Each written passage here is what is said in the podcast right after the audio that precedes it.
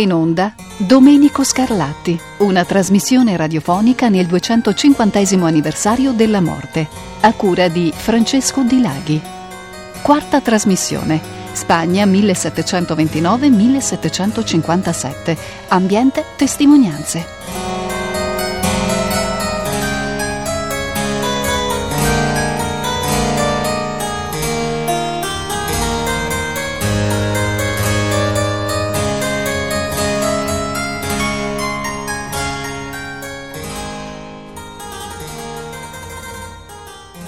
L'ultimo e più lungo periodo della vita di Domenico Scarlatti è mh, da un lato per noi il più oscuro, mh, perché di fatto è poverissimo di documenti, ma dall'altro è il più ricco e interessante per quel che riguarda la sua produzione artistica. L'ambiente della corte spagnola dovette sembrare abbastanza diverso rispetto a quella portoghese, più grandioso, ma anche più cupo, la follia vi incombeva, a cominciare dalla figura del re Filippo V. Il suo ministro Alberoni ebbe a dire che ciò di cui aveva bisogno il re era solo un inginocchiatoio e le cosce di una donna. E di fatto il confessore e la regina Isabella Farnese erano padroni assoluti della situazione. A questo si aggiungeva lo stravolgimento degli orari imposto anche alla corte, il re viveva di notte praticamente dormiva di giorno, per non parlare di altri raccapriccianti particolari della sua follia, quali l'ostinato rifiuto di cambiarsi gli abiti e anche la biancheria per mesi e mesi.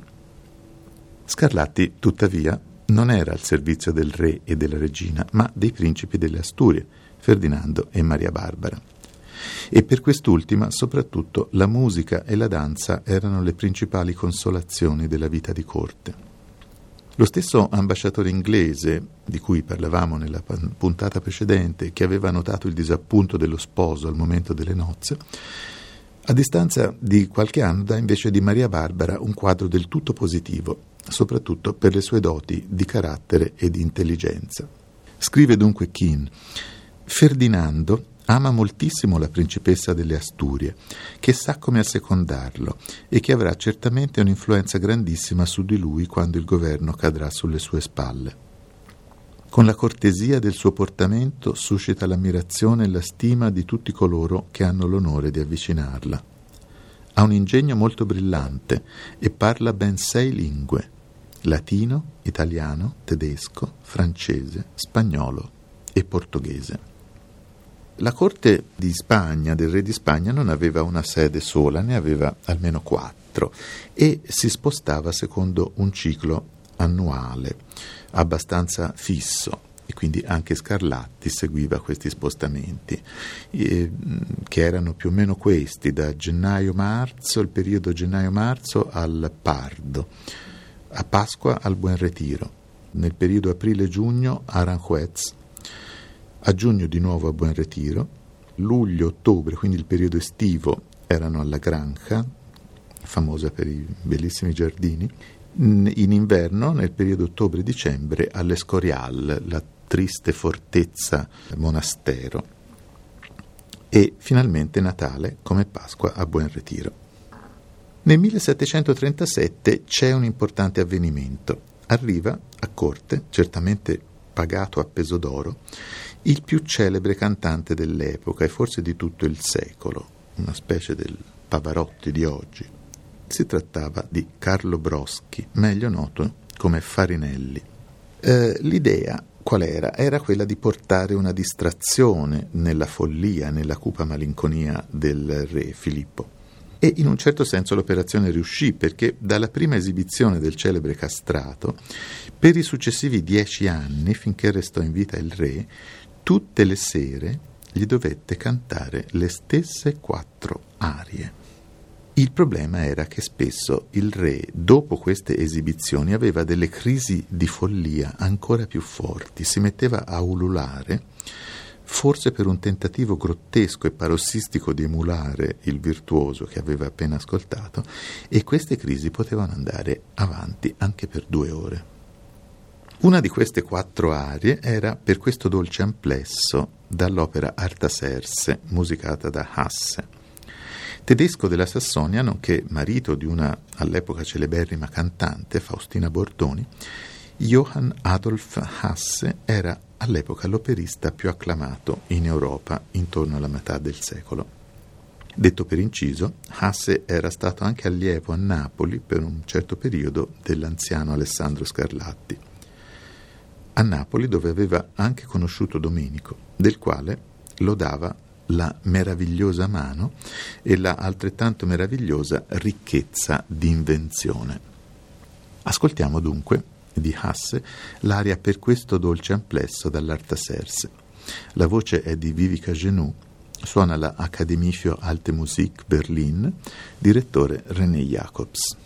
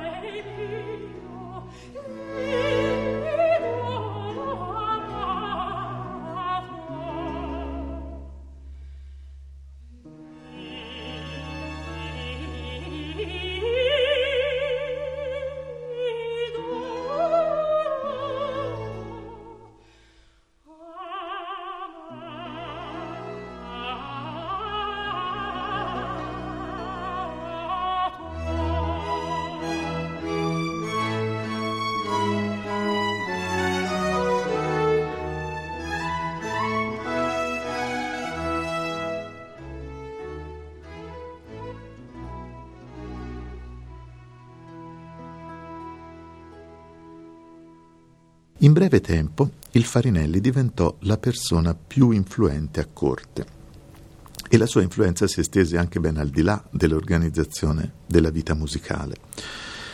D'altronde pare che Farinelli fosse una persona da parte sua piena di buone qualità, civilissimo, colto e molto corretto anche nei rapporti personali e che quindi seppe usare questa sua enorme influenza con molta discrezione.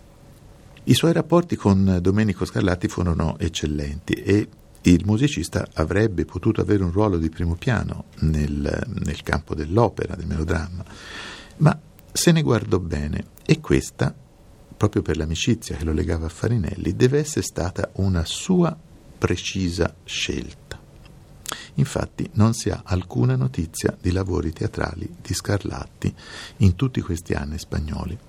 Ma torniamo dunque alle sue sonate che adesso sempre più rappresentano il fulcro della sua attività creativa. Nel 1738 Giovanni V del Portogallo, il padre di Maria Barbara, volle insignire il musicista del prestigioso ordine cavalleresco di Santiago. Da allora, come il padre Alessandro, anche Domenico si sarebbe fatto chiamare con il titolo di cavaliere. Come atto di riconoscenza, Domenico dedicò al sovrano portoghese la prima ed unica edizione a stampa di sonate autorizzata dall'autore stesso. Si tratta dei famosi 30 esercizi per gravicembalo, pubblicati a Londra nello stesso anno, dunque il 1738, in una bellissima veste editoriale.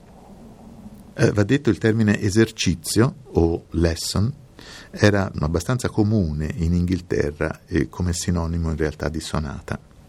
L'antologia rappresentata da questi 30 brani, che poi in realtà sono altrettanti capolavori, fu evidentemente il frutto di una, di una scelta attenta, molto ben meditata da parte di Scarlatti. E, essi sono anche il sontuoso ingresso, il suo ingresso nella piena maturità. Inoltre eh, definiscono quel gusto del gioco e dello scherzo ingegnoso dell'arte, come lo definisce lo stesso Domenico, eh, rappresentato dai celebri salti sulla tastiera oppure gli incroci delle mani. Ma soprattutto, come scrive assai bene Kirkpatrick, si può dire che la vera carriera musicale di Domenico ebbe inizio con gli esercizi come se nella sua vita si fosse verificata una rottura completa, seguita da un miracoloso processo di rigenerazione. Uno dei documenti più significativi è la dedica, dopo quella ampollosa e del tutto convenzionale a Giovanni V, la dedica che l'autore rivolge quasi in un tono cordialmente amichevole al semplice lettore degli esercizi per, clav- per gravicembalo. Vale la pena eh, rileggerla e forse anche un po' meditarla, perché credo che dentro a questa dedica ci sia molto della personalità di questo grande e misterioso musicista. Lettore, non aspettarti o dilettante o professor che tu sia in questi componimenti il profondo intendimento, ma bensì lo scherzo ingegnoso dell'arte per addestrarti alla franchezza sul gravicembalo né viste d'interesse, né mire d'ambizione, ma ubbidienza mossemi a pubblicarli. Forse ti saranno aggradevoli e più volentieri ubbidirò allora ad altri comandi di compiacerti in più facile e variato stile. Per accennarti la disposizione delle mani, avvisoti che dalla D viene indicata la dritta e dalla M la manca. Vivi felice. Questa dedica suona decisamente singolare e sincera l'affermazione di essere libero dal tarlo di interesse e ambizione acquista credibilità in considerazione di questo atteggiamento che abbiamo già notato, realmente riservato e schivo di Scarlatti. Così come in quel vivi felice posto alla fine, sembra essere racchiusa l'essenza e il significato vero della sua arte. Arte che come la vita non deve essere esibizione di profondo intendimento, ma invece di gioco, talvolta anche rischioso. Un gioco che riproduce l'infinita eh, mutevolezza e l'imprevedibilità della vita, dell'esistenza. Ma ascoltiamo dagli esercizi due brani che mi sembrano significativi. fra tutti gli altri che lo sono naturalmente. Eh, avrei scelto la sonata K10 in Re minore, indicazione presto, per sottolineare eh, questo aspetto di incredibile virtuosismo, di incredibile velocità, compiacimento tecnico e come secondo ascolto la sonata K30 in Sol minore, cioè l'ultimo degli esercizi, che è la celebre Fuga del gatto, titolo non originale ma pare inventato da Muzio Clementi. Esegue al clavicembalo Laura Alvini.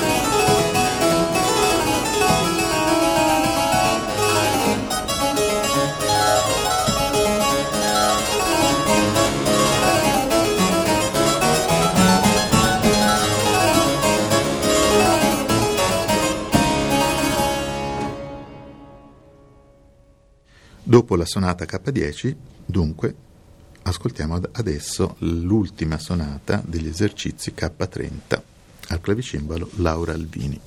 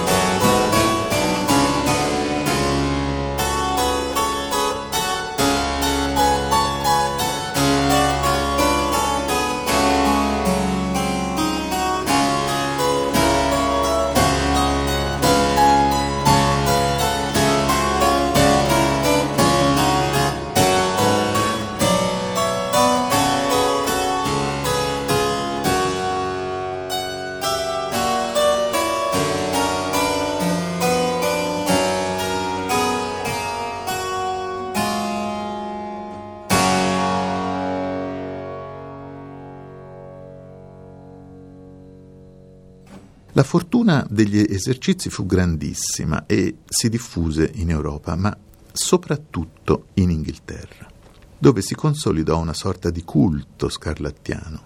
In realtà il primo responsabile di questo culto fu quel Charles Rosengrave che abbiamo ricordato nella prima trasmissione, che era un devoto ammiratore dell'arte di Domenico fin dai tempi del loro primo incontro a Venezia. Lo stesso Rosengrave, l'anno dopo l'edizione degli esercizi, quindi nel 1939, fece uscire a Londra una nuova raccolta di 42 sonate in due volumi. Ma un altro segno tangibile di questo culto è rappresentato dal lavoro di rielaborazione di un altro musicista inglese, Charles Avison, che realizzò nel 1744 12 concerti per violino e archi, rielaborando appunto materiale tratto da sonate di Domenico Scarlatti. Ascoltiamo dunque un movimento da un concerto di Avison il numero 11, e subito dopo la corrispondente sonata di Domenico Scarlatti, che fra parentesi è sempre tratta dagli esercizi. Ascoltiamo dunque il quarto movimento dal concerto numero 11 in Sol maggiore di Charles Avison. Violino solista e direttore è Pablo Valetti con l'ensemble Caffè Zimmermann.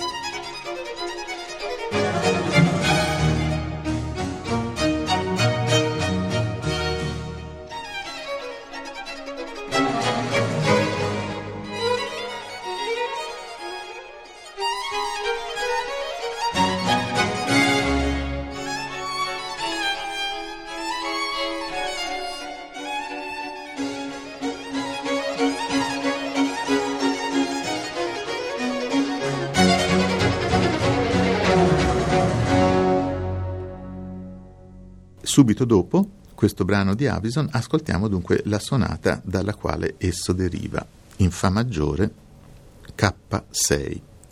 Esegue al clavicembalo ancora Laura Albini.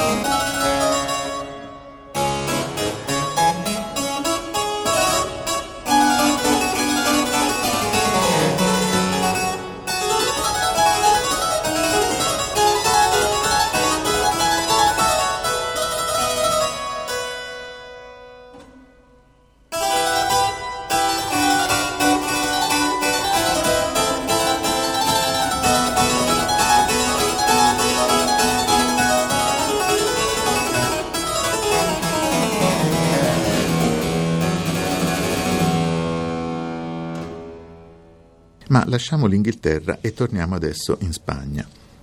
Come si diceva poco fa, sono pochissimi documenti di prima mano relativi a questi anni spagnoli, durante i quali evidentemente Domenico visse in una specie di isolamento volontario, dedito solo alla composizione e ai suoi doveri musicali nei confronti di Maria Barbara. Non sono molti gli avvenimenti importanti a noi noti. Sappiamo che Domenico resta vedovo e intorno al 1740 si risposa con Anastasia Jiménez. Tra il primo e il secondo matrimonio Domenico avrà dieci figli, per l'appunto tanti quanti ne aveva avuti suo padre. Quindi anche in questo senso è stato osservato il Cavalier Scarlatti Junior pareggia il conto con il Cavalier Scarlatti Senior. Nel 1746 muore il re Filippo V e gli succede Ferdinando VI, marito di Maria Barbara, la quale di conseguenza, da principessa delle Asturie, assume ora il titolo di regina di Spagna. L'influenza di Farinelli aumenta ancora con la nuova coppia regnante e, ancora una volta, non solo nell'organizzazione degli eventi musicali. Il re, il nuovo re come il precedente, era dominato da sua moglie, la quale viene così descritta dal successivo ambasciatore inglese William Cox. La regina Maria Barbara è una donna di modi assai piacevoli, arguta e vivace e di grande gentilezza di maniere. In pubblico è allegra e incredibilmente amante della musica e del ballo, ma condivide la malinconia del marito. Si può applicare a tutto il suo comportamento ciò che solevamo dire in particolare del suo modo di danzare, e cioè che se anche non avesse avuto natali così alti, ella avrebbe fatto lo stesso la propria fortuna. Molto interessante in questo ritratto il, il, l'insistito riferimento alla grande passione per la danza e nonostante la corporatura molto massiccia della regina, che conosciamo dai, anche dai ritratti, passione per la danza della quale si trovano riflessi evidenti nelle sonate di Domenico Scarlatti. Sarebbero moltissime le sonate da ricordare sotto questo aspetto e anche lasciando da parte quelle che, come abbiamo già ricordato, hanno già nel titolo un riferimento esplicito alle danze della suite, davvero moltissime altre rispecchiano potentemente lo spirito della danza. Fra le tante ho scelto la, da fare ascoltare la sonata K305 in Sol maggiore, che ha anche un forte colorito iberico. Quindi ascoltiamo la sonata in Sol maggiore, l'indicazione è allegro. K305 esegue al clavicembalo Scott Ross.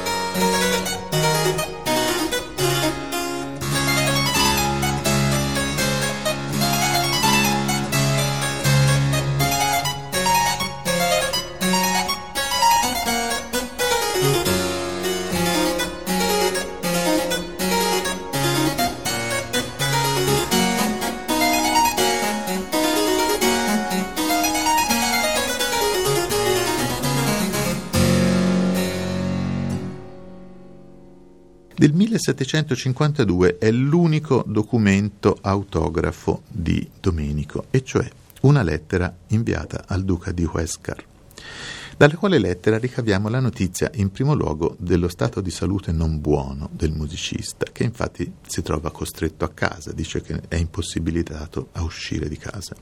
Ma per noi decisamente più interessante è in questa lettera una, una specie di lode del contrappunto. In, altre parole, Domenico formula una specie di invito, queste sono le sue parole, ai moderni teatristi compositori affinché osservino e si approfittino, se però vogliono, del vero modo e della vera legge di scrivere in contrappunto. E aggiungendo però do, subito dopo un po' sconsolatamente che ciò in pochi oggi io osservo. Sempre nel 1752 inizia anche quel grande lavoro di copiatura della gran parte della produzione sonatistica di Domenico, che ci ha permesso di, in realtà di conoscere la, la straordinaria quantità di lavori di questo genere. Ma di questo parleremo più diffusamente in una prossima trasmissione. E sempre nello stesso anno, 1752, va segnalato anche un altro avvenimento che avrà un seguito nella storia della musica spagnola. Arriva infatti al convento dell'Escorial come organista un giovane frate, 23enne, Antonio Soler. Certamente tra la fine del 52 e il 56, nei periodi in cui la corte si trovava all'Escorial, Domenico Scarlatti avrà avuto contatti diretti con il giovane musicista, che può a buon diritto definirsi suo allievo. A conferma di questo sta la stessa produzione di Soler, dove figurano oltre a molta musica sacra, circa 200 sonate per clavicembalo, che recano evidente l'influenza del maestro, così come anche il brano che avrei scelto per il prossimo ascolto. Ascoltiamo dunque di Antonio Soler la sonata in Re minore R15, esegue al clavicembalo Raffaele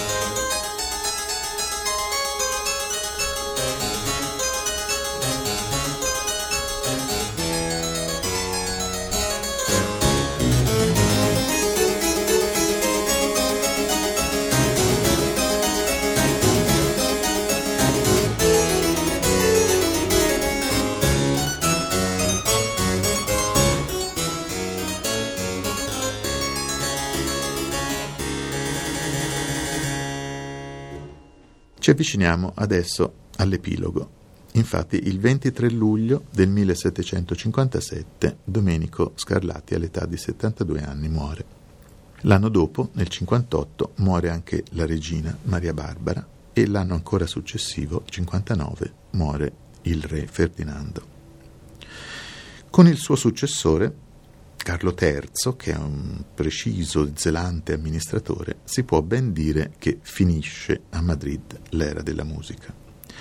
Farinelli se ne deve tornare a casa, in Italia, perché anche per lui i bei tempi sono passati. Infatti il nuovo re è del tutto insensibile alla musica e anzi quando gli si nomina Farinelli risponde seccamente e va detto anche poco elegantemente che lui i capponi li apprezza solo a tavola. Pare tuttavia che l'ultima parola di Domenico come compositore sia stata nel genere evidentemente mai abbandonato della musica sacra, a testimonianza quindi di una frequentazione con questo genere magari non intensa ma sempre presente. Si tratta del Salve Regina per soprano solo, archi e continuo e con l'ascolto di questa pagina, nobilissima e splendida nelle sue linee melodiche essenziali, chiudiamo il breve excursus sulla vita di Domenico. Ascoltiamo dunque Salve Regina, la voce è quella di Janet Baker, suona l'English Chamber Orchestra diretta da Raymond Leppard.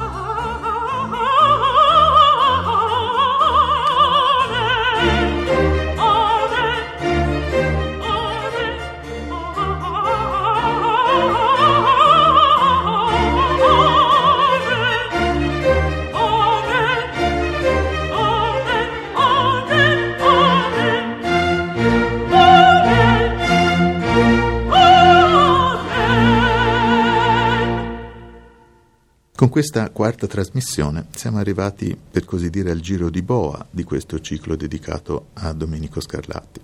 Nelle prime quattro trasmissioni, infatti, abbiamo cercato di ripercorrere le tappe principali della sua vita, corredandole dall'ascolto, con l'ascolto di opere significative, sia sue che dei contemporanei con cui ebbe relazione.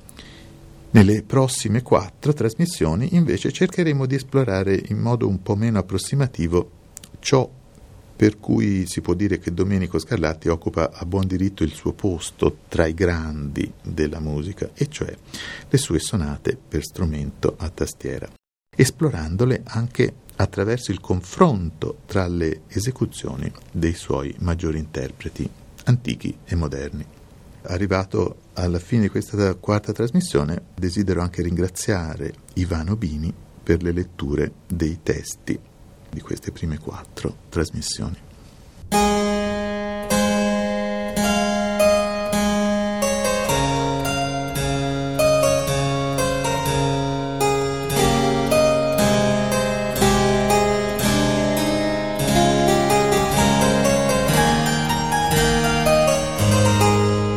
Abbiamo trasmesso Domenico Scarlatti, una trasmissione radiofonica nel 250 anniversario della morte, a cura di Francesco Di Laghi.